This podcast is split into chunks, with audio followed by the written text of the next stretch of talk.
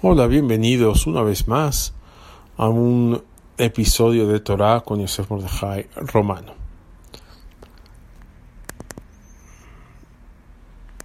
El Rabbi Akiva Tatz, Shlita, mencionó una paradoja. Muchas personas, casi todas, anhelamos salir, ir a pasear, ir a descubrir, ir a explorar, salir de la casa, salir del país, salir inclusive del continente. Hay gente que dice, bueno, yo ya conozco todo esto y tengo que ir por aquí, ir por allá, pasear. Por otro lado, cuando la persona está fuera de la casa, se siente muchas veces cierta nostalgia, cierta melancolía, y quiere regresar a su casa. Entonces, estos sentimientos contrarios, ¿qué nos enseñan?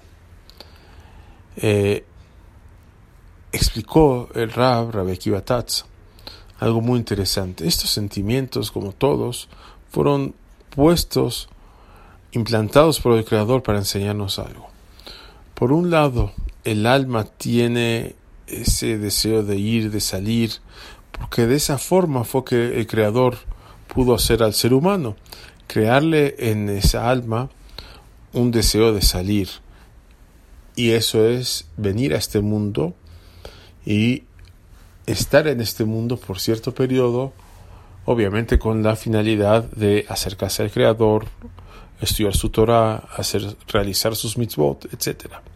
Pero por otro lado, el alma, aunque la persona no lo sienta, el alma extraña su morada espiritual, celestial, quiere regresar de donde vino, de donde provino, quiere regresar con el Creador. Entonces, por un lado, estos sentimientos nos enseñan la necesidad que creó Dios en el alma y también el deseo de que la persona quiere regresar, el alma quiere regresar. Estos sentimientos contrarios deben enseñar, por un lado, que estamos en este mundo explorando, pero con cierta finalidad para hacer la voluntad divina. Y también, por otro lado, nos debe enseñar que el alma realmente en este cuerpo no siempre está cómoda, quiere regresar a su fuente.